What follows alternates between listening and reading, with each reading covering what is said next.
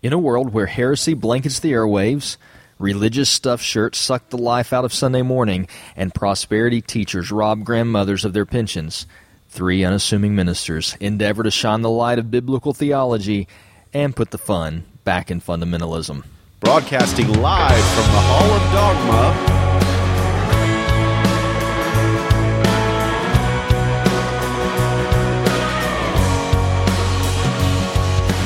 Brought to you this week by American Feminism.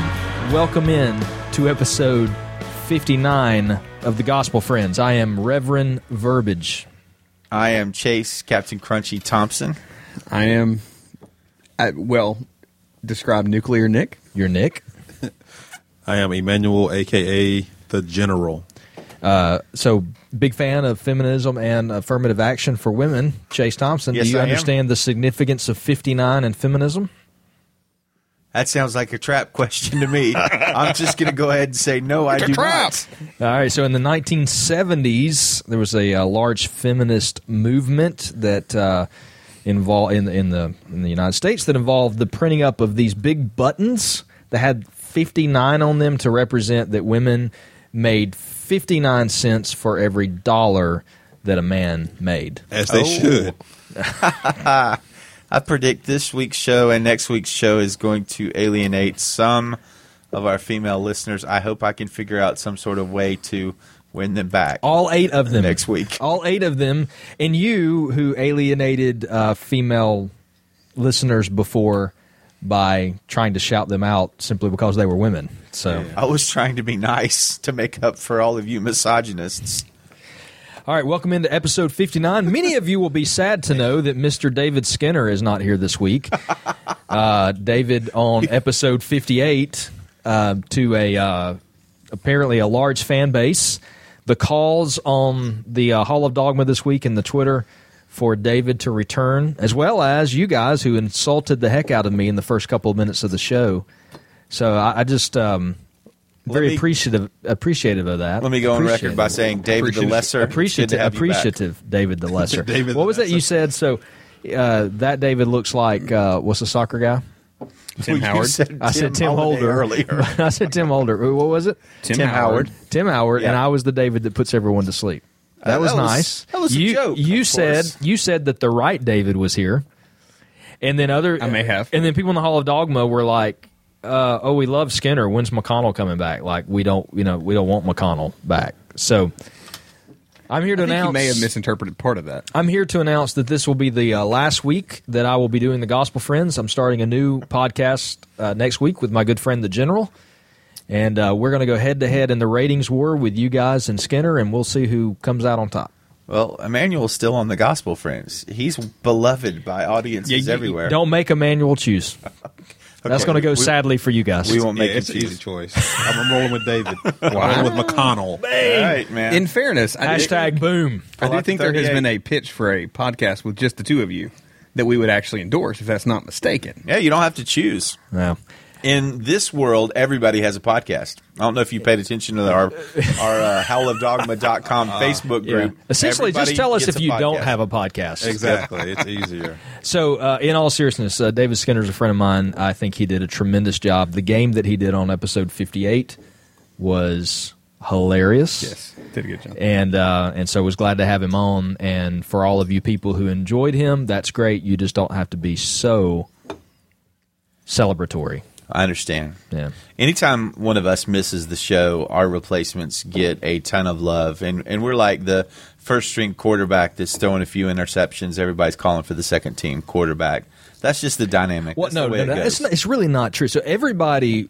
Everybody misses Nick when he's not here because the, the show doesn't get posted until Saturday, and There's all kinds of audio. And there's all kind of problems. It's never been as, as far away as Saturday, but go ahead. well, and Late Tuesday. It has been like, look, I'll give you late Tuesday. I don't really know if people miss. God you when forbid you're I on the take a show or vacation. No, they don't. like, Do you are you you don't take as much time off as some of the other the rest of us. Well, I'm afraid what might happen if I miss. That's true. All right. Well, what's going to happen on episode fifty nine of the Gospel Friends tonight? our our computer um, went through a software upgrade, Nice. and so just get ready for that. All right. So we have some type of problem or It's just a conversation. conversation from our computer upgrade. Okay. We're gonna. All I, 9,000. am gonna share some uh, a story with you guys from my own life uh, this week in terms of parenting, and we're gonna have a discussion about intentional parenting and whether or not. Uh, This should be riveting. yeah, well, Story from the life of David McConnell. It's better than something stupid and nerdy like textual criticism. we just lost Who would talk seven. about We that just on the lost podcast? seven listeners. uh, we're going to talk about intentional parenting and our, uh, you know, what is our responsibility in using uh, everyday life events to uh, shepherd our kids, uh, which is something we're we're told to do in the Old Testament for sure. What about uh, what about today in New Testament uh, world? And also, uh, we have uh, snap lines tonight, which is our uh, segment where we just uh, give you a headline and, and we just talk about the headline because in today's age, people just read headlines. We don't listen to the story. We just guess what it's all about. Hosted by Fleek McConnell, So, everybody's favorite millennial. all right, but first up, we have a, a few uh, some listener feedback. So we uh, appreciate everyone who comments on the show for us, and uh, a lot of that comes from the Hall of Dogma, which is our is our Facebook group. You can reach the Hall of Dogma uh, by going to hallofdogma.com. Ask ask to join. And we will more than likely let you in. A lot of good discussion that happens there. Benjamin Lee Taylor, shout out to him. I believe a, a new member of the Hall of Dogma.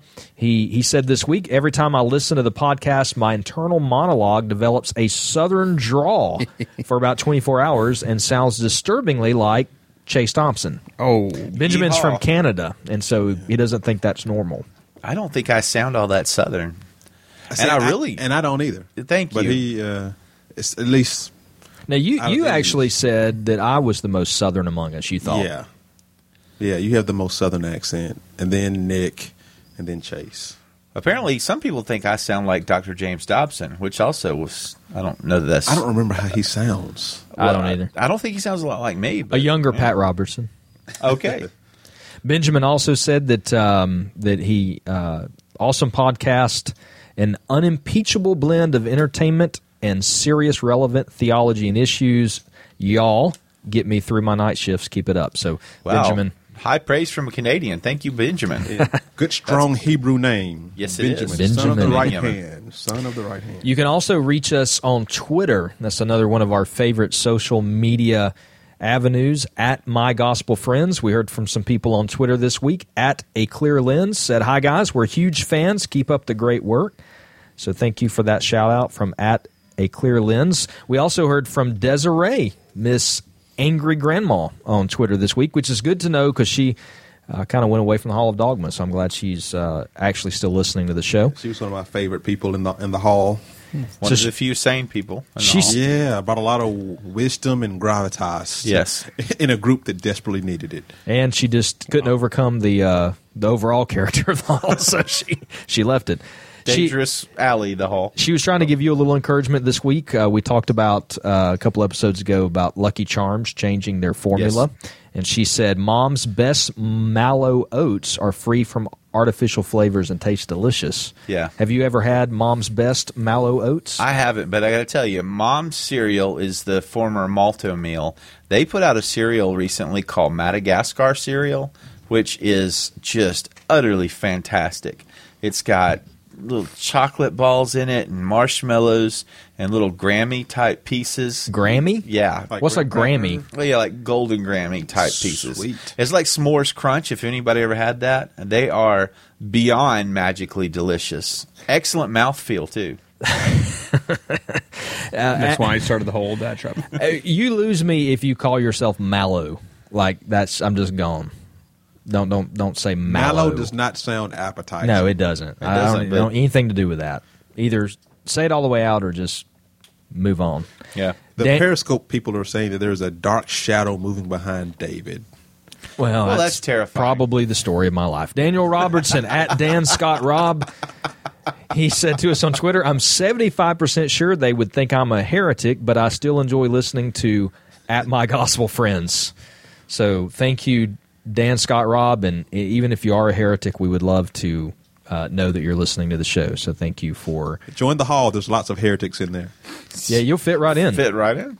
Stacy Lawson at Stacy Lawson 74 said great conversation on the latest episode of the Gospel Friends. Thankful for gracious heated debate. Did you guys get into a heated debate while I was gone? It's Skinner and I did, and then Chase brought sanity and maturity to it. Oh, So- good. So you got to play your role. you got to play your role as wise old man on the hill who comes in and saves the day. Is that what happened? Skinner and I were very nice to each other because we like each other. Less. We're friends in real life. That implies that imply. There's an implication there that I, I know, I'm resent. just messing around. How do you say Les's last name? Les Stubing? Yes, Les Stubing. At Real Les Stubing said, great episode of the Gospel Friends this week. Easily one of the best Christian podcast out there. Wow, thank you, Thank sir. you, Les. Flattery will get you everywhere, or at least a shout out. or at least a shout out on the show. Or I think that may be uh, an indictment on the state of Christian podcasting. Possibly. I've listened to a lot of Christian podcasts. They're horrible. And finally, we heard this week from at Seriously Picks, who said, Hello, gospel friends. I'm 100% pagan and won't be following you back. No salvation through social media this time. We have not yet begun to fight. That's what I've got to say to that. What? What? Oh, I wonder what God they worship. I don't know. I'm always curious when I meet pagans. I when wanna they know- say I'm Yeah, pagan. Probably a lot. yeah, I want to know what which Some- ones. Sometimes people say though I'm pagan just they're to just really- say they're just they're, atheists? they're just atheists and no, they just pagan. they think pagans that's are a not atheist. I know, but I think they're using that word because they think they're using it correctly and they're not. I hope it's Thor. He he might have meant heathen. Maybe. Either way, he's not going to follow us back. So fail there. That is a bit of a fail. But like I said, we've not yet begun to fight.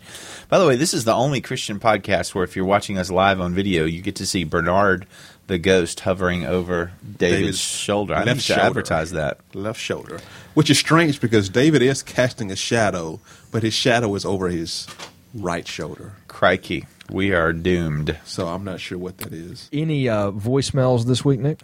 As we're going through uh, Yeah. our listener feedback before we get to the meat of the show.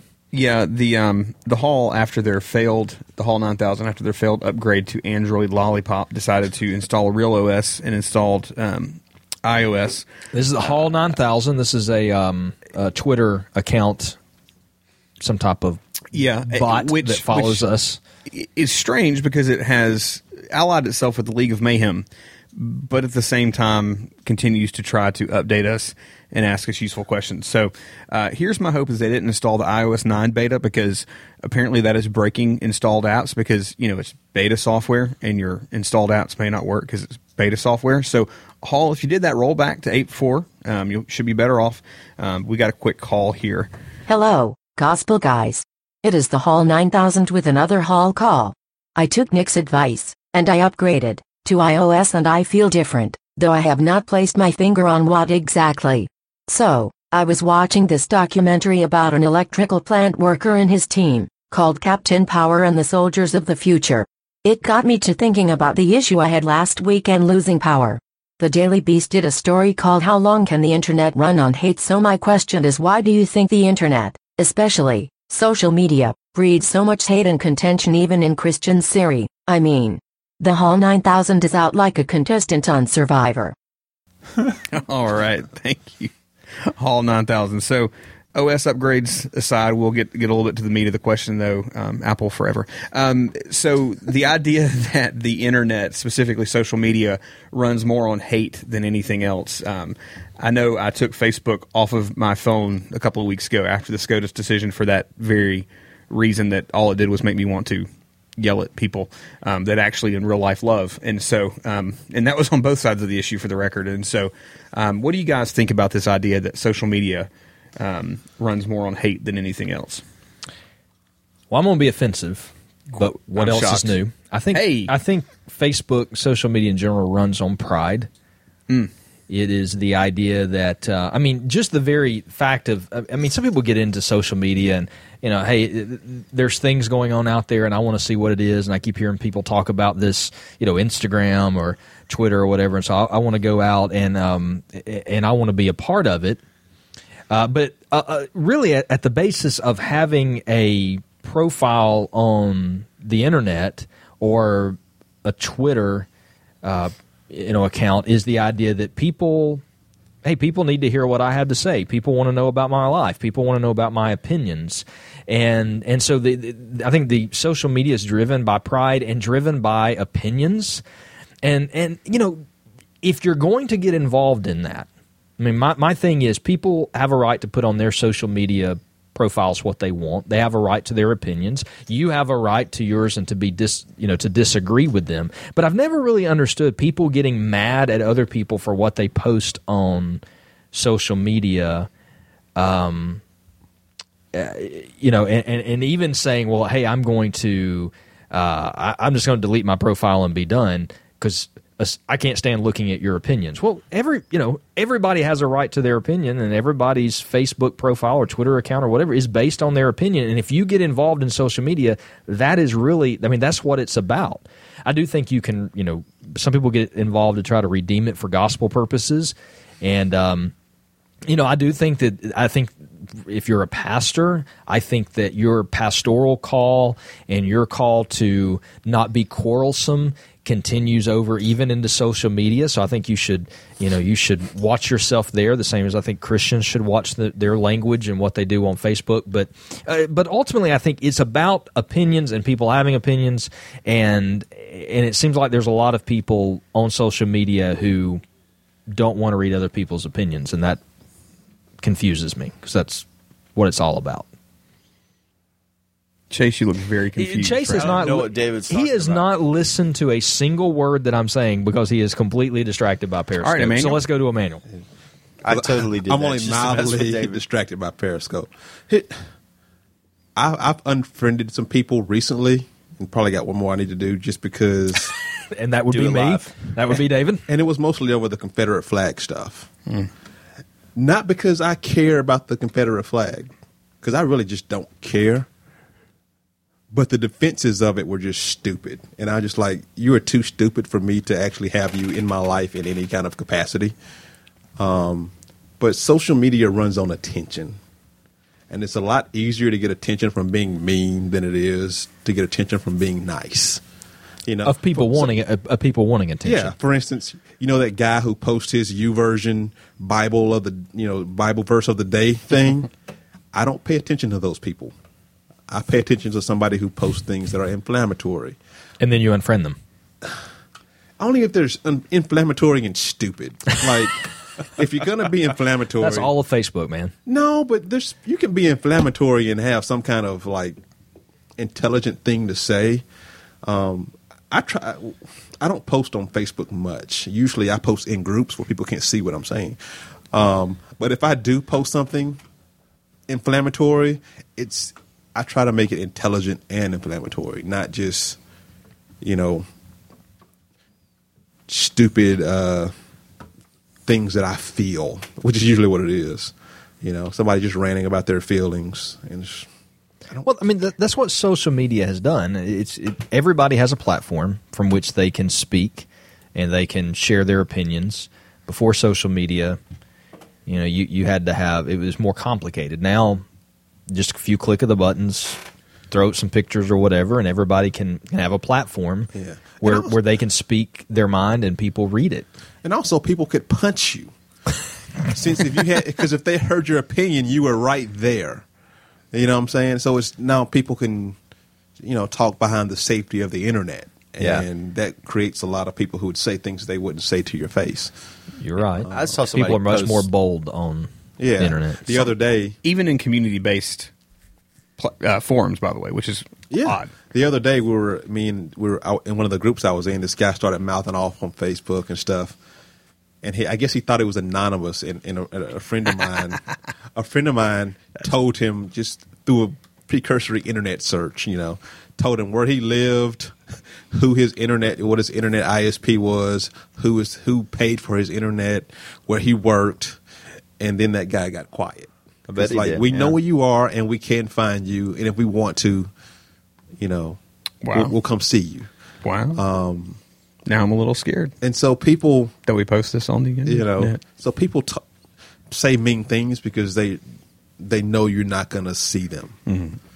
Um, so I think- anonymity. Yeah, anonymity causes a lot of that. A guy this week posted something on Facebook, says he's Christian. Um, his wish was that all homosexuals would get AIDS. Uh, reading this guy's profile, he had been suspended already, literally twice by Facebook. One of his accounts had a 30 day uh, suspension on it. Another one of his had a two day suspension on it. So he kept starting new accounts to, and I, he didn't say why he was he was suspended, but I would imagine there's probably a lot of good reasons. No, seeing what I, I saw from this guy. But if you're just standing in the room with somebody like that, 90% of the time, they're not going to just spew garbage like that. He wouldn't say that in San Francisco. Uh, no, he would not. I don't. I don't know if he'd say it in Alabama. I don't know if he'd say it. Uh, uh, you know, in in a at a meeting of uh, conservative news people of Alabama, because that's just so inflammatory and stupid. Someone just said I'm huge on MySpace, which may be true, but I wouldn't know because I can't remember my password. Like you were. Yeah, they said Dave- personally yeah, they said David is huge on MySpace. I still Rev like Verbiage MySpace is huge than on Facebook, MySpace. but I had to leave because nobody's on there anymore. No, they're not. That's wild. I still have a MySpace account. Maybe I'd log I think in I and see deleted mine, but I, but I, huger, I, me or you. I'm but I about it. prefer it. Music bands, by the way, use MySpace for the people who are who are asking. I had don't a music opposed to what other kind of my- bands? I had a music music page on MySpace, but uh, Why are you so angry? I'm not angry. I was, I was, it just Nick. Uh, By the way, I agree with I- you that that social media is fueled by pride. That was a that was a well uh, well expressed sentiment. There's there's a lot of pride in social Pride media. Well, I, I think you see it. I think you just see you, you see it from people posting, and you also see it because people get offended by what other people are posting. And look, the bottom line is this: I think social media can be bottom line for me. I think it can be really good and helpful. I think it is great in connecting people. I think um, if if you're like me and I want to hear encouraging.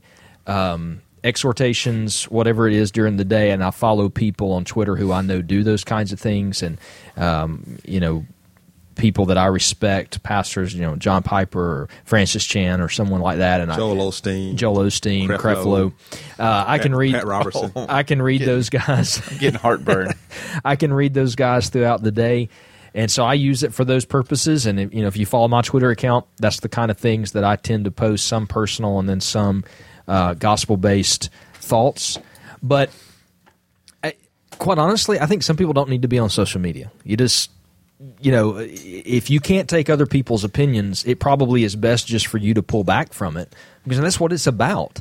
And uh, and I'm not saying that maybe if somebody's just being like you're talking about, just just completely inflammatory, it, you can unfriend them and move on. But um, social media takes up a lot of people's time, a lot of their attention, and you have to ask: is you know, is something good coming from it? I mean, are you receiving something? Are you investing all of your time in social media and reaping some type of benefit, uh, especially as a Christian? Is it building you up? Is it good? You know, are you placing things out there that's good for building up? And is it building you up? And if it's not, if all it is is producing in you, uh, I hate to sound like a like a granola cruncher or something, but you know, like granola cruncher. What's wrong with granola? Nothing, but you know, if it's producing in you negativity and uh, against other people and hatred, you probably just need to back off of it. Not Well. I hate it when you sound Not like granola a, granola cruncher, granola cruncher. Um, hey, by the way, you know what I mean. If when you like granola, more power to you. But I mean, you know, yeah, granola Just stop. crunchers. Just stop. Just let, let it go. When I you- told my wife that day we went to Panera Bread, and I told her every time I go to Panera, I feel like a You should like feel a liberal. You, a you should liberal feel granola like that. cruncher. That's Yeah. awesome. All right. Hey, when you type in David McConnell to the Chrome Google uh, search bar, I want you to notice what it put, pulls up very first by your name. For me, at least, it's waste management. Waste management. Yeah, I was going to look up your MySpace page. I thought that was that was. I worth think it. sharing. I think it honestly got canceled, Um, deleted. I I was looking through my face, Facebook feed while you were talking, and I, I, think there is a lot of negativity. I, I found several examples this week that we used in the sermon today, but a lot of the stuff I get, like, all right, here's something Jacob Hatcher is talking about, uh, something along the lines of uh, uh, being a worship pastor, how to choose songs. That's in a group. See, groups are different than your random. It, it is, but like I get that on my regular feed because uh, I, I get a lot of Hall of Dogma stuff in my regular feed. Here's somebody complaining about the police in Trussville. That's kind of a, kind of a bummer. Laurie with some pictures of Lake Logan. Most of the stuff I get in my feed is pretty good stuff. Joyce There's a- Meyer. There's a Joyce Meyer picture. That's, that's you follow her on Facebook? I do not. Somebody else posted that. Uh, this is actually saying that Joyce Meyer is a false teacher. Uh, posted to the Wolves in Sheep Clothing Doctrine of Demons group, which somebody cleverly added me to while I was not paying attention. Here's a picture of John Talley preaching the gospel to uh, a bunch of Ukrainian youths that joined us at Agape. A bunch of Ukrainian youths. Yeah. That sounds politically correct. yeah, well, what do you want to call them? Ukrainians? Just your a bunch of. Okay. Well, there was twelve of them plus plus their uh, cohorts. It was good stuff. I I think social media can be a tremendous time waste. Uh, but w- one, if somebody's consistently spewing hate or ignorance or stupidity in your feed, unfollow them. That's very easy to do. Yep. Yeah, but you know what? I I mean, I, we got to move on. That's true. Unfollow them. But if you're getting angry at ninety percent of what you read, just you, you it's probably you. Oh, No, I absolutely. don't know if that's true. I mean, Well, you chose the friends. It, it's your friends. it's your friends, and if you're mad at ninety percent But- of what you're seeing out there, But you don't know that everybody you're friending like, and, and I'm, I used to be very strict about people I'd friend. I'd say, okay, if you, if I don't know you well enough to go to lunch with you or have your number in my phone, I won't friend you. Hmm. But then you should, you start doing ministry and you get out there and you do ministry to people with people and they want to friend you and you're like, okay, so, so I have more people on there than I than I probably need to and it doesn't make me angry in a sense that I don't I'm mad at what they say. It's, it makes me angry because I know they wouldn't say it to my face, or that you're just. You ever seen somebody just so stupid that it makes you mad that they exist? Yeah. Sometimes Yeah. you're just like, like how are you still alive? Like how did natural selection just not like. You didn't get hit by a bus or anything. Like, how'd you make it through? someone life? tell Manuel this is a Christian podcast. Well, there's some things on social media though that And I'm only on Facebook. I'm not on Twitter, and you know, so some things are facepalm moments where it's like, really, did you think about that before you posted it? And then there's others that, and, and the most recent one I think of is the SCOTUS decision, obviously the Confederate flag thing um, as well. But what you do is you, you have camps that a person takes. I, I saw this happen with I think it was Kevin DeYoung, and I think then Matthew Vines posted it back, and it was more of a blog thing. But you start somebody starts with one thing and, and then they respond to a person and not directly.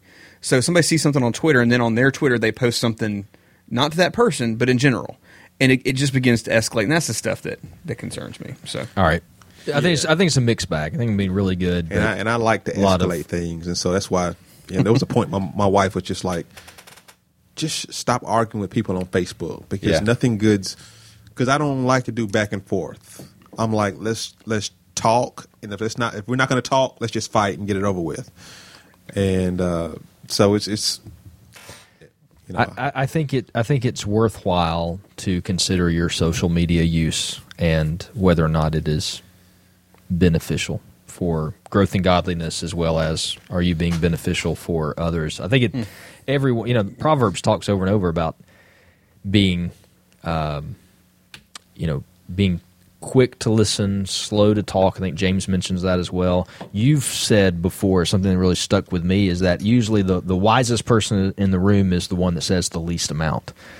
And uh, yeah, it was good. See, yeah, quoted yourself. David, Um, have you have you ever been the wisest person in a room? Probably. It was probably a shot at me when he said it. I can't imagine a room where David says the least.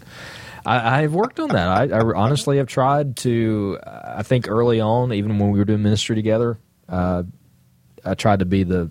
I usually was the first to speak, and I've, I've really tried to work on that. The problem with being on staff with Chase is.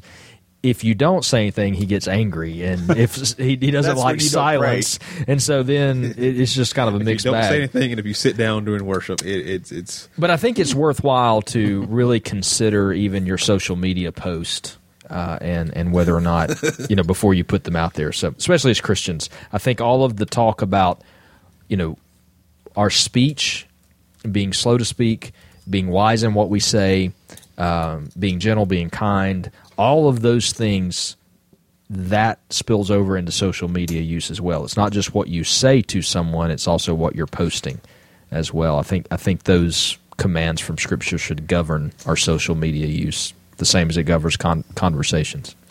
Well, you're saying some good things, David, but quite frankly, I find them a little bit too substantive, uh, a little bit too serious. Um, what we really need to get this show off the ground is some utter crap. Uh, with no substance, no intelligence, no research or anything like that. So, with uh, no further, Or- ado, Are we, are we going over the tulip? we're, Wow. we're gonna go Or a gospel to- friend belly rub. Oh, don't touch my Oh, stomach. my. That is a sin. We're going to go to Snaplines, headline news for the Snapchat generation. We go over to Fleek McConnell in the field. Fleek? All right, so Snaplines is all about uh, just like Snapchat. You see a picture for a moment, and then it's gone. Uh, Snaplines, very quick uh, response. We're not going to dive into any issues here. We're not going to go deep. As a matter of fact, I don't even have the verbiage behind any of these stories, just the headlines. So, guys, when you scan these headlines, when you read these, what pops into your mind? What would your assumptions be? So, um, we'll start with Emmanuel. Homeschooled musical clan hopes to be TLC's new breakout hit. I'm trying not to. I'm trying not to offend like homeschool people. See, I really thought that Emmanuel's uh, Emmanuel would be good uh, for this particular segment, but I'm not. I'm treading lightly. He's trying. All right, I, I don't want the homeschool mafia. I'm after throwing me. out to everybody. Homeschooled musical clan hopes to be TLC's next breakout. You know hit. what my first thought was? no, Honest- Nick has pushed away from the table as well. my, my first thought was I wonder what scandal will get them off the air in nine to 12 months. Yeah. Isn't that sad? All right, really. TLC. They don't have anything else to do. breaking up families since what and 2000. and Nick's back Yeah. to the table. There John and Kate plus eight. All right, in my mind, I immediately went to The long. midget show. Didn't they get divorced? The the midgets. The midgets did get the show? divorced. We don't Are you supposed to say midgets anymore. Uh, Little people. yeah, yeah, I don't think that's a right. Here's That's the a thing. good. I, I have a I have a cousin who is a little person. And Yeah. I hope he doesn't listen. But, but growing up, it was that was the word. you- and and he It was the okay word. with Like, it. gonna edit that out? change. and then all of a sudden, like you can't. Then it was with the dwarf. Yeah. Then you weren't supposed to say dwarf, and now it's little people. Why would you say? Uh, why is that the acceptable thing? That sounds so insulting to me. Little people does sound insulting. It to sounds terrible. But you're like what six two? Well, yeah, but still, you wouldn't know what what offends little people. But yeah, it sounds offensive to me too. But yeah, those that, that- I think that couple got a divorce. They did. They did. Uh, so, somebody on Periscope, which is the live uh, video feed that we do, if you are a Hall of Dogma member, we'll post that link uh, in the Hall of Dogma when we put uh, when we're we're recording. But someone just asked, "Are we against homeschooling?" No. So at least two of Oh, our no. families here homeschool. No, they they. Um, they so it's just kind of a it's, it's kind of Yeah, we do. I a was it's kind of a stereotype. It's just like immediately in my mind I pictured two or three um, girls in long skirts with banjos, big hair. And Okay, and for the record, you're one of the and- and homeschoolers. for the record, And I picked for the playing- record, my family homeschools. I'm just saying, yeah, like my, mine too. playing really crappy music. too, homeschool, Oh, I know some of those homeschool homeschool kids are clam pretty and good. musical. There's just a Like, stereotype. I'm not saying there. that they're good. It's like I'm not saying they're crappy Family. because It they're is, yeah. I'm saying they're ca- crappy because probably a lot. All They're the not exposed to culture, so they have no yeah, idea all what's the good or homeschool kids I know are cr- raised by Christians, and so they're not listening to like real music. They're sitting around listening to. By the way, we just got asked. Somebody on Periscope just asked, "Are you guys Christians?" So I can see why you would question So that. That's a good question. Yes, we are. We we all love Jesus. By the grace of God, yes. don't, All you, don't you see the Jesus figurine right here? It's Oh, John, it's John the the Baptist. All right, Nick. This one. This John one the may. Baptist. I'm gonna throw this out to everybody because assigning it to someone apparently doesn't help. But maybe this one will be one that uh, Nick takes particular attention to. What did I just say? That's like the 14th That was time. Ukrainian. you know what the problem is? Guinness. No. no, he only had one. I one. only had one. Vacation Bible School aligns lessons with Common Core standards. Oh, Is that a real story? That's a real story. and you gave it to Nick? Well, I just I just said Nick Hey. Fireworks. particular attention. So now we're uh, so Vacation Bible School aligning with the Common Core. Now, uh, all I ever I, really- I know I don't- nothing. I, know nothing about Common Core. I, I don't. I I I don't even know what grade my kids are in. Okay, I'm just gonna be honest.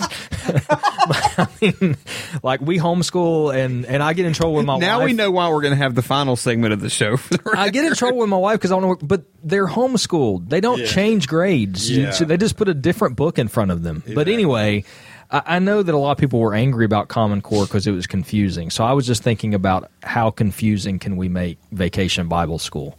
Uh, Well, and that it- was what went to.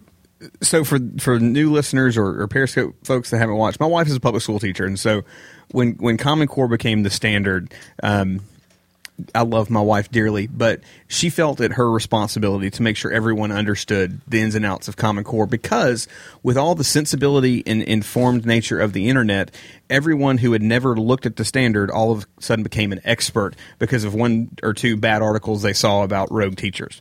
And so that is why good old Fleek McConnell here decided to throw this one my way. But I have no idea what a public school, Bible School? standard and the Vacation Bible School have to do with one another. Well, if we followed appeal- that, it would be a lot of people who don't know anything about the Bible talking about Vacation Bible School. Hmm. Hmm. Isn't that usually who teaches vacation Bible school? Wow. People who don't know a lot about the Bible. Vacation Bible School is usually the same. You're Like you're going to have a Joshua in there, Joshua lesson David about courage. David is, is popular. Yeah. Jesus. How can we help you slay the giants in your little third grade life? Yeah, you get a lot of that. Uh, All right, that Chase, stuff. you have not uh, you you've not um, answered any of these. I'm trying to appear wise. Okay, I have answered one. how about this Easiest one? way to do that? This is what an evangelical festival looks like. Oh my God, no! Is that No. the headli- headline? Yeah, that was the headline. This is what an Hashtag Winter Jam evangelical 2015.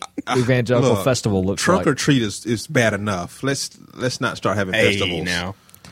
Look, my church did it. Are you Your are you church don't even do spurred, that. Chase, to uh, excitement thinking Okay, about an evangelical festival? Is a strong word. I will admit to being slightly curious to see what an evangelical festival looks like. I imagine Christian T-shirts, uh, a band playing um, with not the hippest of music.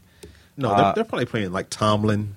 They're probably playing like popular. Yeah, I mean popular. Actually, the Christian- actually the home Christian music actually the homeschool family is They're doing pro- their yeah, they're probably there. Yeah. Yeah. well, no, they Evangelical may be festival. protesting outside. or that it depends. And they're probably playing some of that that bad Christian music, like uh, I can't think of it. I can't think of the name of the song, but I can think of the tune. But I'm not going to sing it. So go ahead, Chase. There's a, there's a lot of bad Christian music. All right, let's go to David Skinner for this one. How to know when you're hearing God's voice? because you read the Bible, Okay. Hebrews one. That's the answer to everything. Because that cancels out cancels out the rest of the. Was that me? Beautiful. That was that was a bit of a I'm shot sorry. to all of our cessationist friends out there. I'm sorry, whom we love and respect a a lot, fun. unless our name's David. I was just having a little fun. I'm sorry. That's all this. This is about. I thought that was pretty good. It sounds like something I would say. But, It's I, about being funny. but I don't know David, so I don't we want to don't- insult This him, isn't a so. serious segment, right? Uh, yeah. Let's talk about real quick. Let's talk about the. Um, let's talk about something Nick can get behind. The First Church of Cannabis.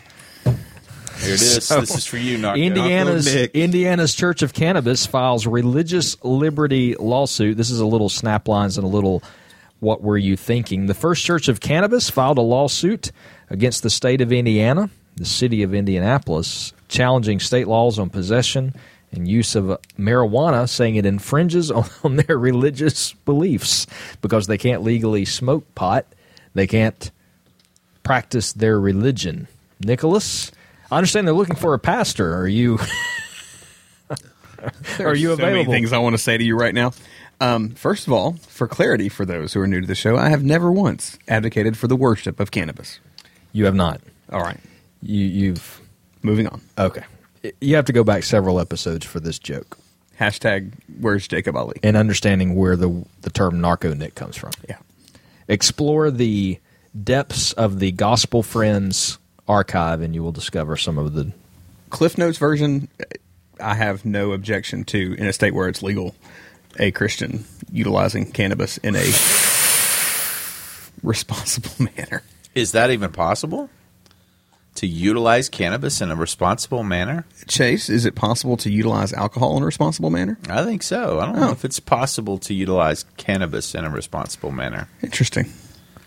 When the button has not said record before, you have articulated different statements. I guess but- Whoa, whoa, whoa! Hey, Oh. I guess I better put this out there. Oh. That was a joke. See, he made I, a I joke. got it. You Uh, get it? That was really good. Hey, look, I- See, I would object to that because it is not legal in our Okay, state. so, so so Chase, how much cannabis have you smoked? So that's what that's what I was going to say. I I I, uh, I have no idea how much level Cannabis of I have smoked. Okay, let's go over to Nick. Well, then stick to what you know: cereal and long sermons. I know those things. Is there- very okay, well. let me ask how it this way. How much level of intoxication one roach would would bring to one person. Did you say a roach? I did.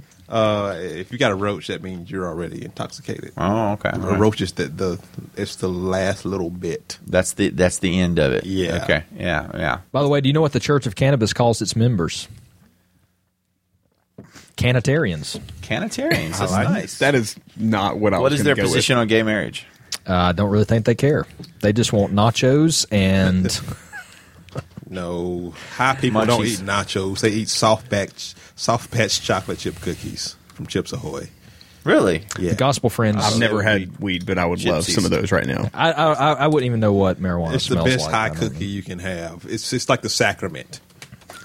Gorgeous. Someone on Periscope Chips said Ahoy, brownies. Soft batch. What is their Brownies? hey? Brownies. What is their beverage of choice? How would they do communion? Why can't you just eat the brownies and skip the cannabis? I do.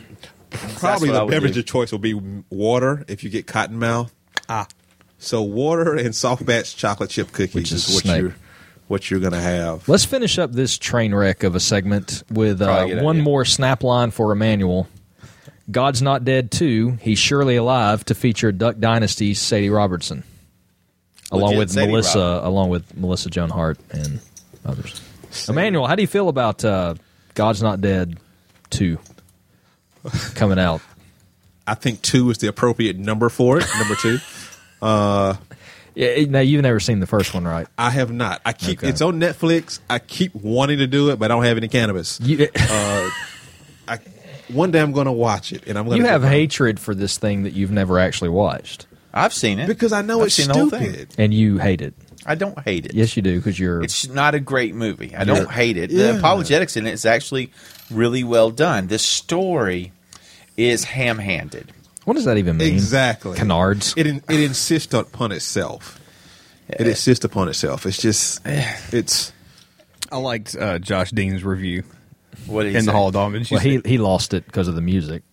Well, no, yeah. they um he was apparently his his wife and, and daughter were watching it and um it got to the line of dial- dialogue where the couple was talking about they met when their youth groups collided. Yeah. And at that dialogue, he's like, "I'm done," and Bales leaves the room.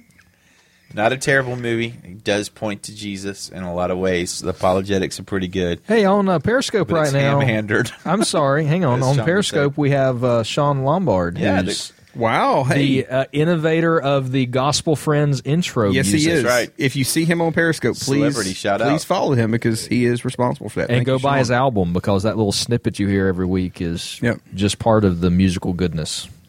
Yeah, he's he's got a, he's got What's a he got? really ShawnLombard.com. Yep. He's got a unique Okay, um, here's- take on some things. It's good worship. here's the problem. When Christians go see crappy movies like I God's Not Dead, it emboldens them to make another crappy movie. If you just stopped watching them, then they'd be forced to make a good movie. All But- right. But all they know is, hey, Christians like what we're doing now, so why change it? But it was a good movie. Twenty You second take. really? Compared to what?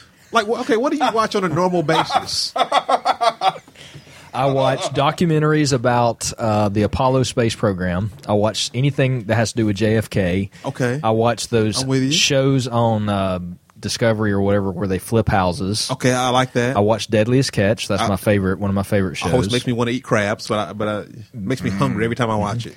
Um, and professional wrestling YouTube videos. Okay, so most of that stuff is decent material. Yeah, and then God's not dead. I, look, I, I, I just said I thought it was a. I look. I would rather on a Friday night watch a Pixar movie than God's Not Dead. But I was just saying I didn't think it was the a problem horrible with Christian movie. movies. They they shove the point down your throat Because it's a Christian movie. But you can be. You're one of the best Christian movies I've ever seen. I don't know. Uh, there's a couple. Signs. It's not that Christian, but it's but it's but it's very but it's a good The message. Mel of- Gibson alien movie? Yeah, it's it's a great movie about faith There is some faith stuff in there. and suffering and belief, and it's it's good. It doesn't lead with the point though.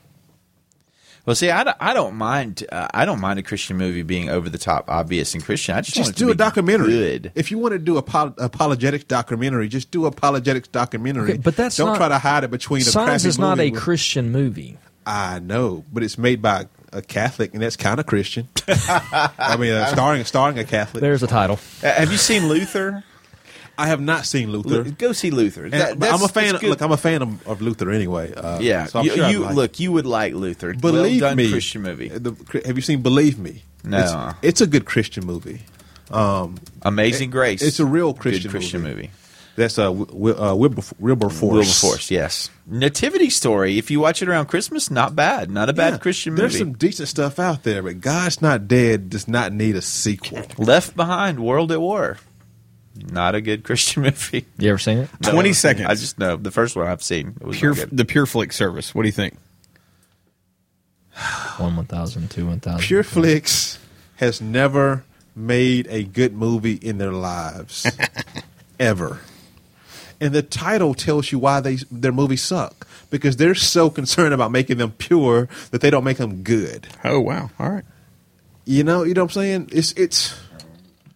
Someone on Periscope just mentioned Mom's Night Out. I thought that was. I've I heard- haven't that was seen it, so I can't I actually comment thought on it. that was a I, good movie. haven't seen God's Not Dead either, but I saw the trailer and that sucked enough for me to know that it's not worth watching. But and I like Kevin Sorbo, so you know I I liked him in Hercules when he was killing. People. I liked him in Hercules too, but I, I didn't like him as much in that. but like who wants to? So Pure Flix has this kind of. They're trying to do this streaming service like Netflix. Look, if you are a person who is streaming Pure Flix movies, like I first of all, I fear for your salvation because the theology is horrible in them. Second of all, your taste is horrible. Stop it. Go watch some secular smut ASAP. No, don't. Yes, do that. No, No, you should. I, I, this is my first time to hear about Pure Flix. You Come should on. go watch the Amy Carmichael story. That looks pretty good. Go watch Game By of Thrones. Torchlighters. Stacy Lawson, who we shouted out on, uh, who we shouted out at the beginning of the show. It has some nude scenes Agrees in it, with but you. they're usually of women. So if you're a woman, I don't know if it. Okay, look, can you women cannot- watch women nudity in a movie? And it not, it's, I don't think so. because they're not going to lust. I've read the book. I've read some of the Game of Thrones books. Look, I- you I cannot don't say think you it watch has that nudity show. on it, but you got to be done. I at don't that think point. nudity is a big deal as other Christians do. But that's just another show for another Yeah, day. that that's a that's a, that's a, that's a much. Bigger you know, there's topic. cultures that are don't wear clothes, right? much bigger. And they don't. And they don't. What about the nudity- Sherwood movies, by the way? Fireproof. I, I like remember them. They have Giants. tended to I- I get thought better with those were each one. Fireproof was horrible. I enjoyed fire. Uh, I enjoyed some of Fireproof because I'm I like marriage stuff. But like the acting was bad. Nobody believes Kirk Kirk Cameron acting was as a bad, firefighter. Like, look, if my house is on fire and Kirk Cameron shows up, just let that sucker burn. Like, like nobody's nobody's nobody believes you. Fireproof so is was Kevin not my. Sorbo a believer, or is he just? no, he's a believer. Oh, okay. Yeah. Fireproof was not my favorite. Facing the Giants was poorly acted, but actually I thought was a decent Christian. But the movie. moral, the, but the movie was horrible. What was their, like, at um, the end- like at the end, the guy gets a new truck. They, it's like all this good stuff happens. It's like Well, I don't mind a happy the- ending. the- I just but the ha- but, get there in a good way. But if you're going to do a, a theological movie, the theology shouldn't be.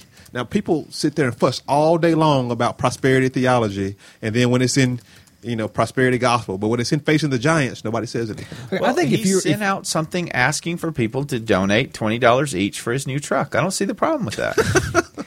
I, th- I don't know. Uh, Facing Look, the giants, I, I really hate That was a facing the giants. I, I probably would hate that more than I God. don't What's the one think they the story in I don't think the story in God's Not Dead was as horrible as you guys make it out to be. And and and, and, The and even if the execution was pitiful. e- even if Look, it even the, if it the has some newsboys cheap- are in it. it has some How can you cheap, justify the newsboys? it has some And they're in it prominently. it has Like, some cheesiness in it, but it's not a bad. It's bad. It no, it's not. It doesn't have a horrible message in it, and it, it's It's it's. not I think the- it. I think it could be encouraging. but just because something has a good message doesn't mean it's good. It's good. A good movie. I think it could be encouraging to people What was the dad when they did? Encouraging to believers. Courageous. That one I actually appreciated. Which movie? Courageous. I liked courageous too. That one to me was the their best. you guys go. Total You, you guys. This is going. What was courageous about? Um, the the football coach from Facing the Giants was actually a police officer. I hadn't seen that. Okay, that one. Look, there's still plenty of the Christian cheese that makes me go, oh god. But they they did a good. There was real consequences to life in that movie, and and it didn't all. It wasn't all roses at the end, and and you you had to see these guys walk out their faith, and and I, and to me that, again, if you'll give it a pass for some of the cheeseball acting, I'm okay with cheesy. then then the movie I like you, Sharknado. you won't mind. Come on, courage. Journey Wow. of Chuck. Courageous was not awful. I couldn't watch it. You you I were. know you told me to many times. I I've told you to, and you never watch would it. watch it because I told you about a scene in it. Well, you told I, me think what I think too many. Uh, this is what, what kind of was there a kiss on the cheek or something? his in daughter. His Spoiler daughter. alert. His daughter what? Look, no one. I mean, if you haven't seen it by now, you're not going to watch it. His Still daughter. His one. daughter. His daughter dies. internet courtesy. His daughter dies. Yeah. And Chase didn't watch stuff. No people die. No, no just look. Look, it's close to home. I think too what, many. You know what? scene- You You know what's happening? Too many of you Christians are going to watch Christian movies to be entertained. I don't think you should watch Christian movies to be entertained. That's the There's whole no. It's point. not the whole point. Okay, so- so- it's so- not. so Sherwood. would- Sherwood did not make these movies to entertain people. So they were we're- trying to get a message out. But we- Entertainment, I think, second. Well, we already believe. Like, what's the message to us? I okay, I'm gonna- what message do you- Encouragement, exhortation. What message did you get from facing the Giants? I don't remember facing. I the would Giants. make the case that they are. I got a, I got, I got a lot out of courageous. I did. I would as a make the case that As that dad. they make these movies as much as an evangelism tool, evangelic tool, whatever, as a tool for evangelism than they as they do for Entertainment Christian is- I hope, edification. I hope they're not doing And- that because that's well, going to. entertainment is not their first and prim- It can't primary be witnessing objective. because there's no way that. Look, if you're a Christian out there and you became a Christian through watching a Christian movie, please do a voicemail to the gospel friends because I look. I believe that God can use anything. I'm skeptical about God using a Pure Flix movie. I will say, and, and I'm going to jump back to courageous for a second. Um, the, the the the punch in that for me was uh, where you put your time, where you put your energy, and um, I'm God bless you because you're about to have to take the next segment. But um, what gets you is, it got me as a dad was he was always too busy. He was always too busy, and he was busy doing good things. He Isn't was that- Isn't that every dad in every Christian movie there's ever been? well, and so what happened is, um, his daughter, they, when he she was little, she used to let it, he would used to dance with her at random. And there's one time he was in the middle of something and, and wouldn't, and she passed away. When she went to a friend's house, something happened tragically, and she passed away unexpectedly. And there's this scene where he finds himself in the same place that he had she had asked last time to dance, and he's the music's playing, and he starts dancing with her and pretend, and it just it it was Oh, a stop. I can't see that movie. and it was but but that's the thing it it did pull me back to go hey bro where are you spending your time how and when because there's a lot of good ways to spend our time that are not necessarily the best ways as fathers and husbands and so like like recording two hour podcasts.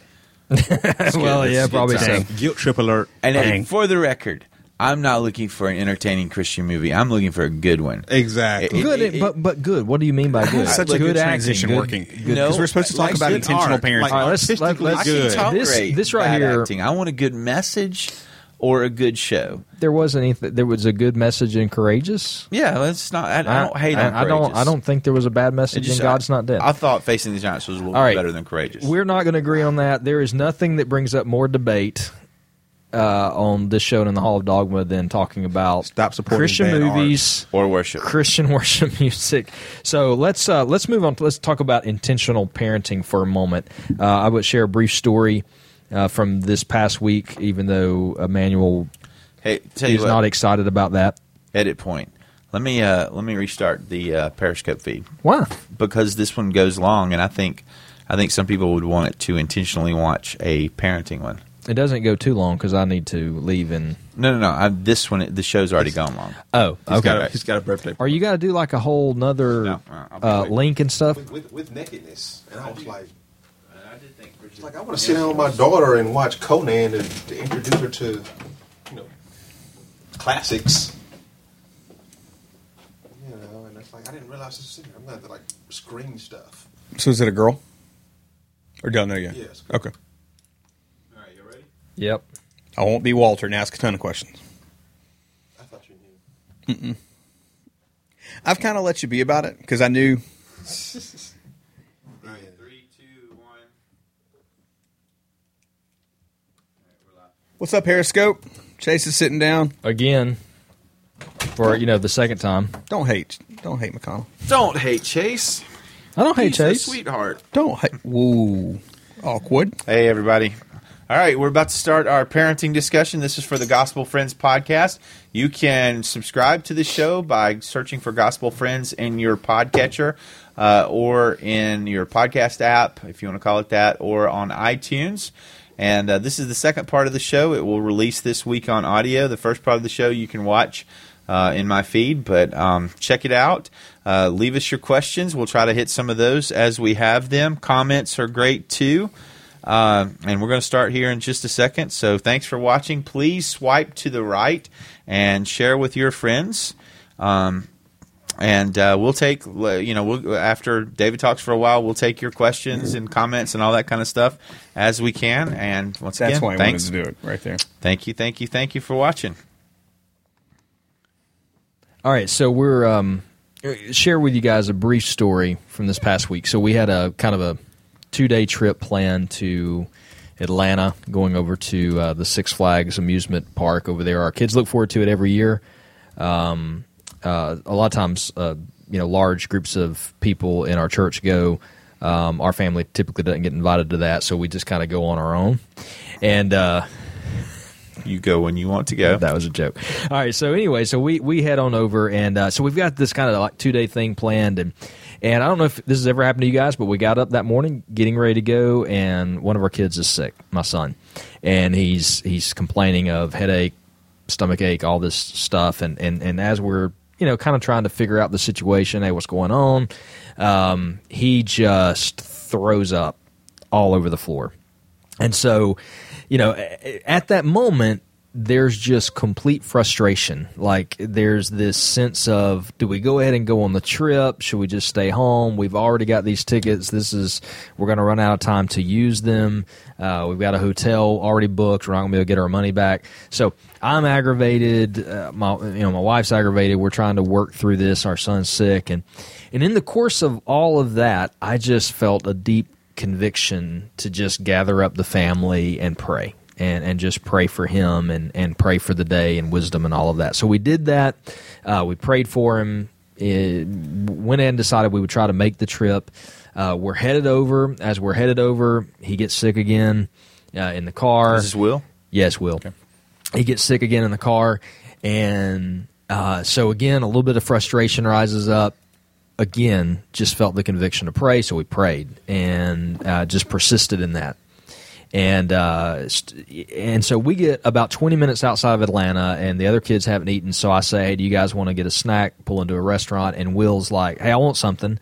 And you know, I look back there, and he looks like, you know, he actually feels pretty good and he asked for some food and so long story short guys he ate and there was not a bit of trouble the rest of the day i mean he he we got to six flags and not only was he just not sick but he was full of energy i mean like he was full of just he was it was he was joyous. I mean, he had a great day. There was not a single sign anywhere of being sick. Fast forward to the end of the day, we come out Six Flags after about 10 hours, had a flat tire. Um, we're in the parking lot, 10 o'clock in Atlanta, flat tire on the van, and I haven't changed a flat tire in 20 years, so I'm trying to figure out where's the spare on the van. You know, everybody's tired, we're we're hungry, ready to go, yada yada as we're doing this, a guy like pulls over in an SUV. He's got his wife in the front seat of the car. He's got two or three kids in the car. They've been at Six Flags all day. He's got an hour and a half drive back home, and he says, "Hey, do you need any help?"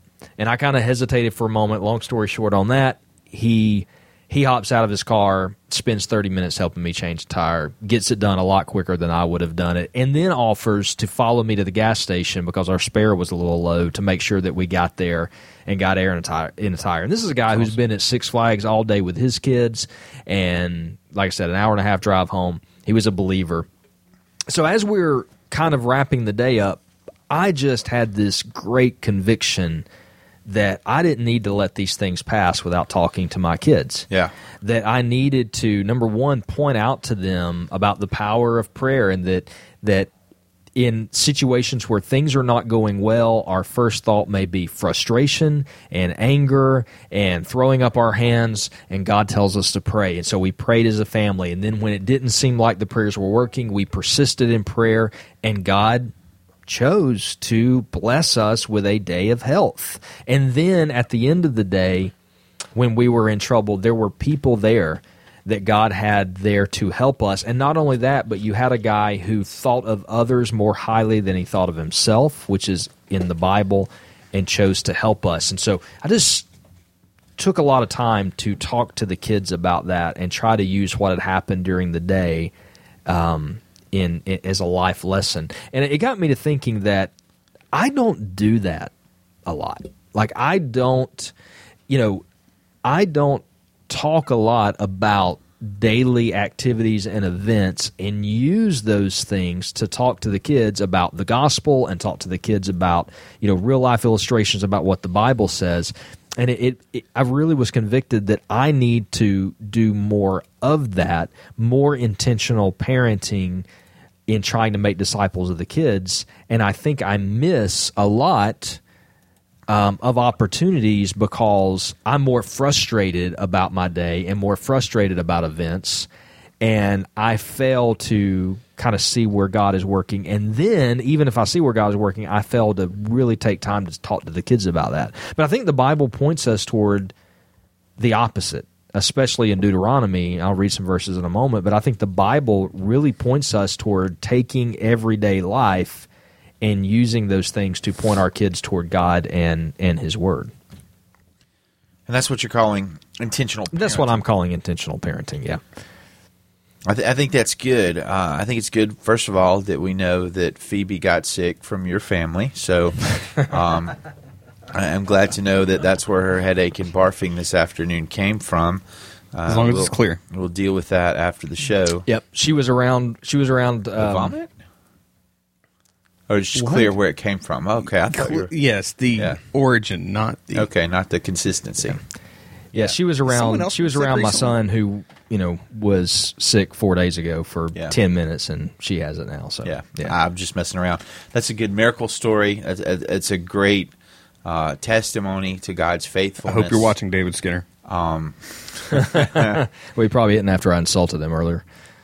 But I had I had a He's similar I had a similar story hit me, or similar thing hit me a couple of weeks ago where I realized I wasn't being intentional enough either. Um, I'm not going to read the whole thing because it's something I will uh, I probably share at the Hall of Dogma Church at some point soon. But John Paton uh, is a guy who's long been kind of a hero of mine. He was a missionary in the 1800s. Uh, this is the guy who was in a church full of reformed people who didn't love the gospel very much. He felt God's call to go to the Hebrides, where there were a lot of uh, a lot of cannibals, and a particular gentleman told him not to because you would be eaten by cannibals. And he spoke back and said, Well, I don't have his quote in front of me, but it's one of the best quotes I've ever read. Essentially, he said, I'll either be eaten by worms in the grave or eaten by cannibals. Either one of them is, is fine with me as long as I can glorify God. Anyway, he's just a, an amazing, godly guy. And Paton wrote a letter uh, years ago in the 1800s about his father and how his father, every time there was a family decision to be made, every time there was a significant issue of discipline that came up with the kids, his father would go into the prayer closet and pray for extended time seeking God's wisdom directly on how to lead the family, on how to discipline his children, that kind of thing. And and they said they just basically lived in a, a one room house. This was the 1800s, and the prayer closet was like a one the one room in the interior of the house where things could be stored. And so it was very obvious when their dad went into that closet, and he would just go in there and he would pray, sometimes for hours, for God's wisdom on disciplining his kids, on leading his family, etc. And that's the atmosphere that this giant of the faith, John Paton, grew up in, watching his dad be a man of God that when complicated things came up, that sort of thing, he would go meet with God in prayer. And every night, this dad led them in family devotions and having the kind of discussions it sounds like you guys had, kind of pointing out the intervention of God during the day, teaching the word, that sort of thing. And, you know, sometimes you wonder some of these giants of the faith, like a John Piper or a, a John Paton or somebody that God's used so incredibly, you wonder what kind of family did they come from? Well, in, in Paton's case, you see a guy who was raised by as godly of a father as I've ever read about. And it made me want to do the same thing. It made me realize I discipline without, I mean, not that you have to pray every time, but um, it, it made me realize my kids don't see me seeking God intentionally enough. That's good. Um, I I feel ill equipped to talk about parenting after that story. It's just like I'm just going to go home and sulk now. Um, no, we we were talking about this this recently, and I just there's a few things that kind of um, led me to this. It's just about different situations. Um, we have we have a foster. I've talked about this. We have a foster daughter that lives with us. Um, her sister's visiting with us this this week, and and I just realized how how much we just kind of go through the motions of, of life in general. Um, so there's there's a couple of things that you know we just we t- we talk about being too busy and things like that, and um, we're busy doing good things, and so you know our, our typical weeks are filled up with um, a couple of gatherings with families of believers, um, a couple of activities for church, even some ministry type things together with church. You know, we, um, but but then kind of the personalizing it for our kids while we do what we do, and, and some things just kind of had resonated with me recently, a la what, what you're describing with with leading them them in prayer. That just you've got to be intentional every day, and um, I, I my my daughter's eleven, or she's about to be eleven, and I just started realizing. Um, she was starting to ask me why about some things that I just kind of took for granted, and I didn't realize I was taking it for granted until she kind of asked me why mm. and started kind of picking my brain. And it wasn't anything I didn't have a kind of an answer for, um, but I just started going, okay, all right, we've we've got to start. And you know, we're we're not quite family integrated at the Hall of Dogma Church. Um, we're more so than a lot of churches I've I've been at. And um, with with that, if that term is a little bit off putting to you, um, any child, any age is welcome to stay in church. Um, we don't really start children's church till after worship, and um, a lot of us keep our kids in the full message uh, younger than churches I've, I've typically been a part of, and so you know they hear the sermons there. We keep them part of gospel community. But I just realized the intentional discipleship, me as a, a father in, in their everyday life, um, and I'm not even talking about family Bible study. I'm talking about in those those momentary things um, when they have decisions to make or we have decisions to make, letting them see. Um, there are uh, weaknesses we probably all have. yeah. in different different areas, doubt, uncertainty, maybe tension with a spouse. I'm not talking about that that kind of stuff. Um, but pretending life is rosy and you never have any problems as a parent, I think is a grave error. Um, and not it's kind of what you're talking about with that gentleman. You know, because your kids would know that you're. Oh, they know. They know if you act like that. Well, even if they don't know what's going on, they know something's not right. Yes. Um, and it's and it's very much what you're talking about with that gentleman with that story chase about you know when there was something going on, those kids knew where where their dad got their answer and their hope, and and he made it real to them. And just being more intentional with that with the kids is what's kind of hit me like a ton of bricks. Well, you know, you think about uh, uh, Manuel. You've talked about this before. Um, I, I, I know as a parent, you know, my inclination has always been to kind of shield my kids. So shield my kids from the trouble, fears, bad, you know, temptations or whatever in family um, or in life. You know, and you've talked before about like how I don't think you've ever really said it in terms of your mom didn't shield you from things, but you always said, "Hey, my mom told us the truth."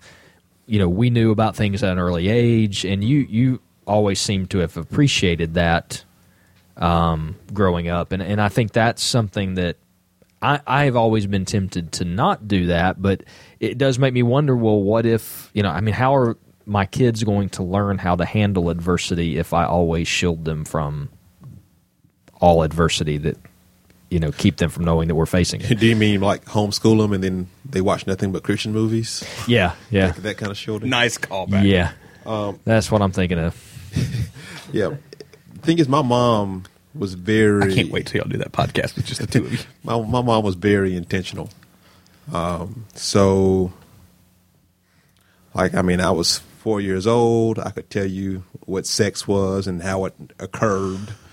Um, clinical. She didn't say when two people love each other. I mean, that wasn't that crappy talk. Um, but it was, you know, just the physical, what happens physically.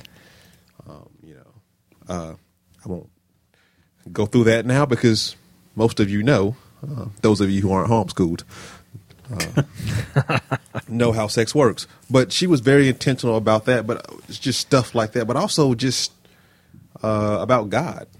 So I'm trying to think of a good example. But I mean, it was just daily. Um, so when something, let's say we were going through something uh, traumatic, or even something not traumatic, she was always, you know, asking us to think about, well, where is God in this? You know, what do you think God is showing us? Or, you know, why do you think God allowed this or didn't allow this?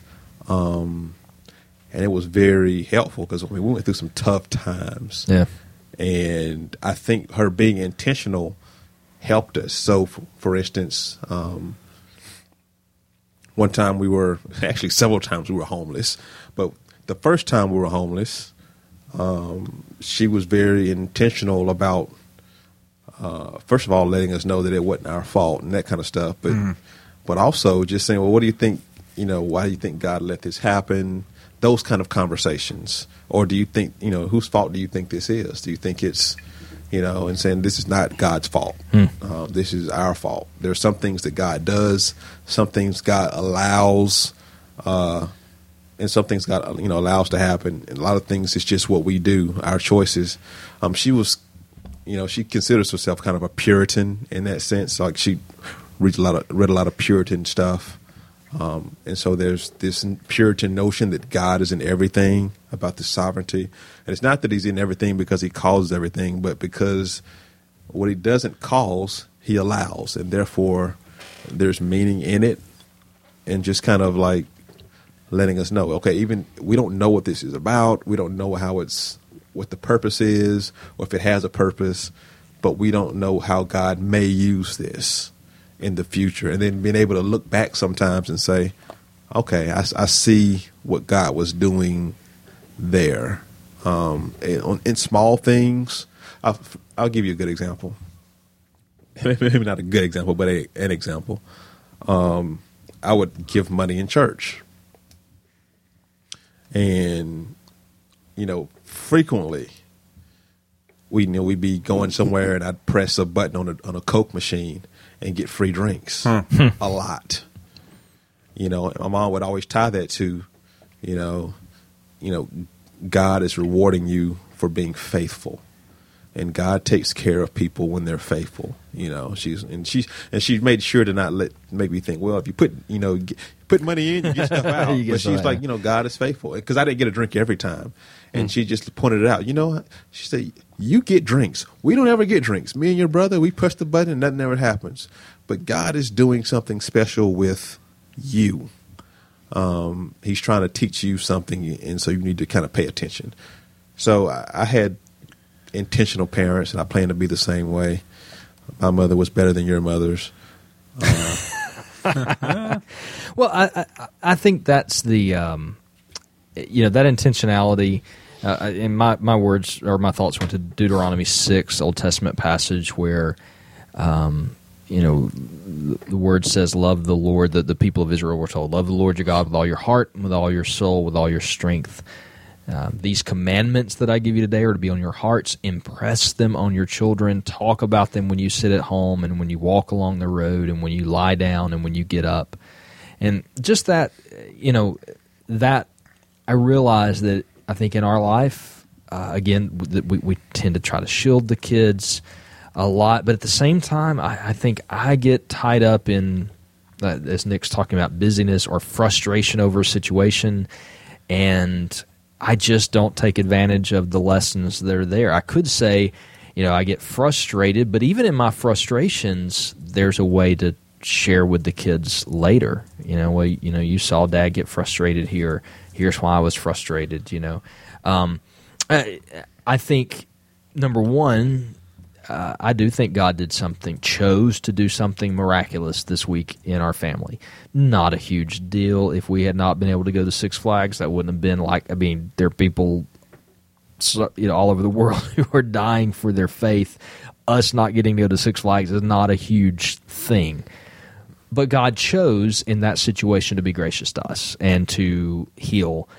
Had we not asked, perhaps that would not we would not have received, which the word says some things you don't have because you don't ask. So had we just gotten frustrated and gotten mad and canceled the whole thing, maybe we would have missed out. We prayed, we prayed in faith, and we went ahead and went. We persisted in pray uh, in prayer, and God was God was gracious. But I could have easily just kind of got to the end of the day. We were tired, and just not use that as a lesson. And I was I was convicted uh, about that. I do that a lot and and miss those opportunities to share with our kids on just kind of day to day lessons. And that's what I think about when I hear Deuteronomy six. You know, impress them on your children. Talk about them when you sit at home, when you walk along the road, when you lie down, when you get up. I mean, it's just all the time. Be talking to them about God's word.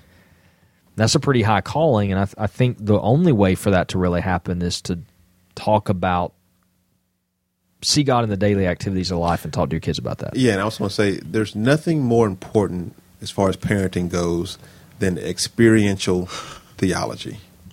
And I think that's one of the things that my that my parents got right. Experiential theology. Yeah, it's it's showing where God works. So, for instance, hearing the story, I was two, I was five years old when it happened, but my mom and dad broke down on the way to the hospital uh, to have my little brother. And who stopped? A minister stopped and picked them up and took them to the hospital. Um, and you know, I heard, grew up hearing that story, and my mom made it clear, you know, God was looking out for us, that kind of thing.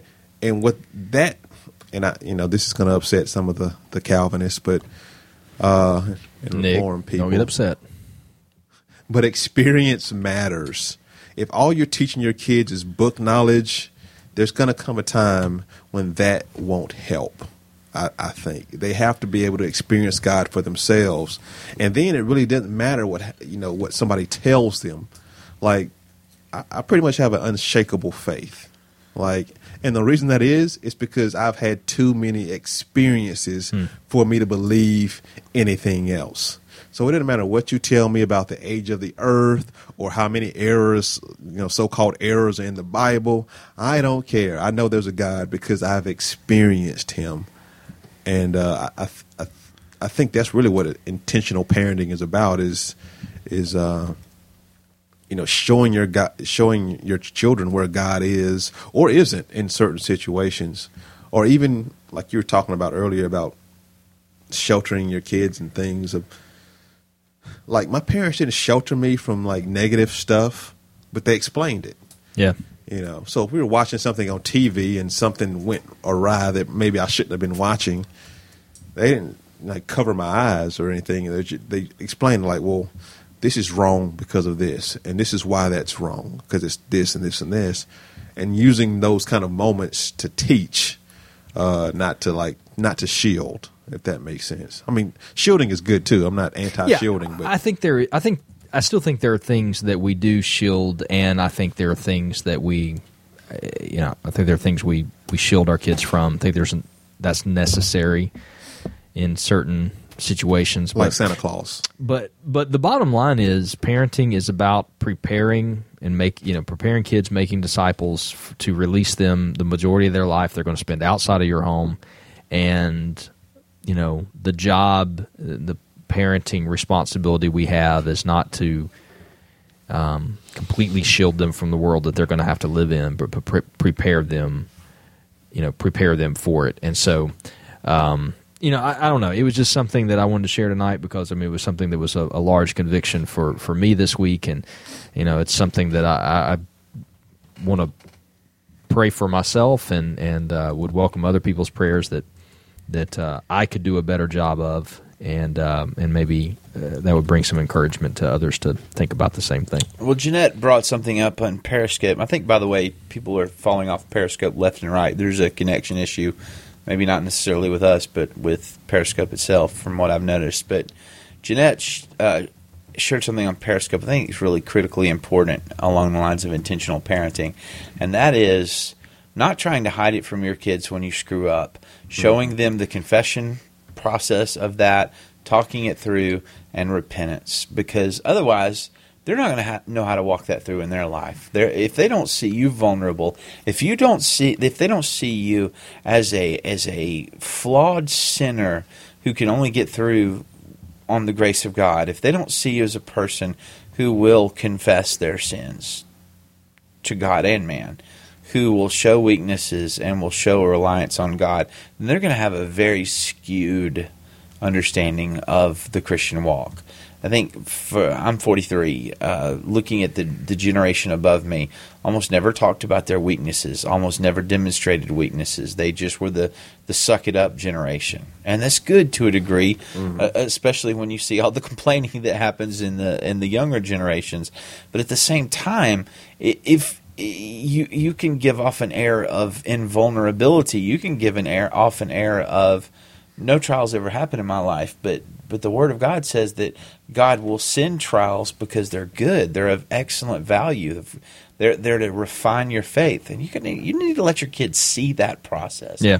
you know, let's see God's them see God's refining fire turning you into a man or a woman of God. And so I appreciate what you're saying about your mom. She was uh, Yeah. Emmanuel. She was honest and and vulnerable with you, and let let you see those things. We need that.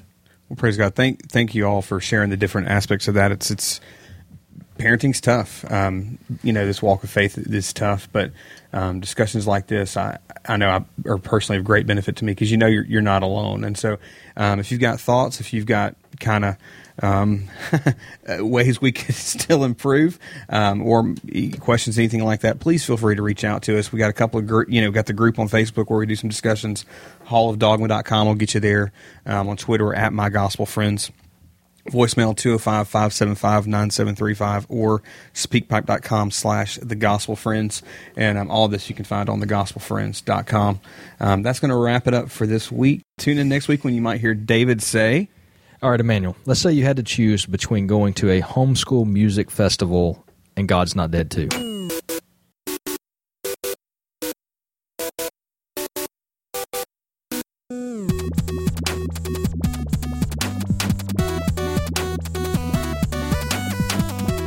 Jesus is a friend. Jesus is a friend of mine.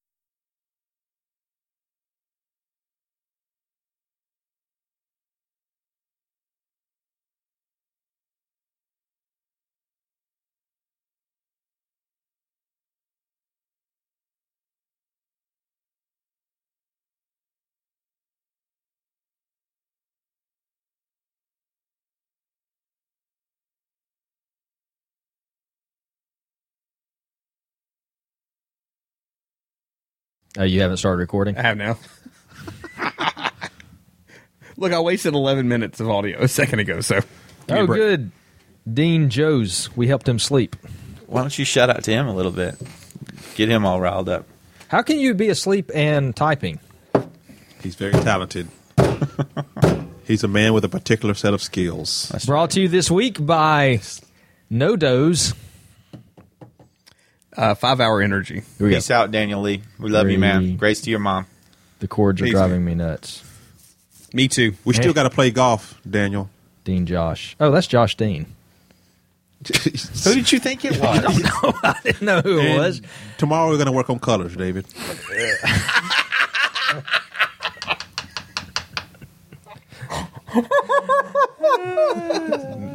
Okay. Nick found that amusing. Three, two. Brought to you this week by the Church of Cannabis.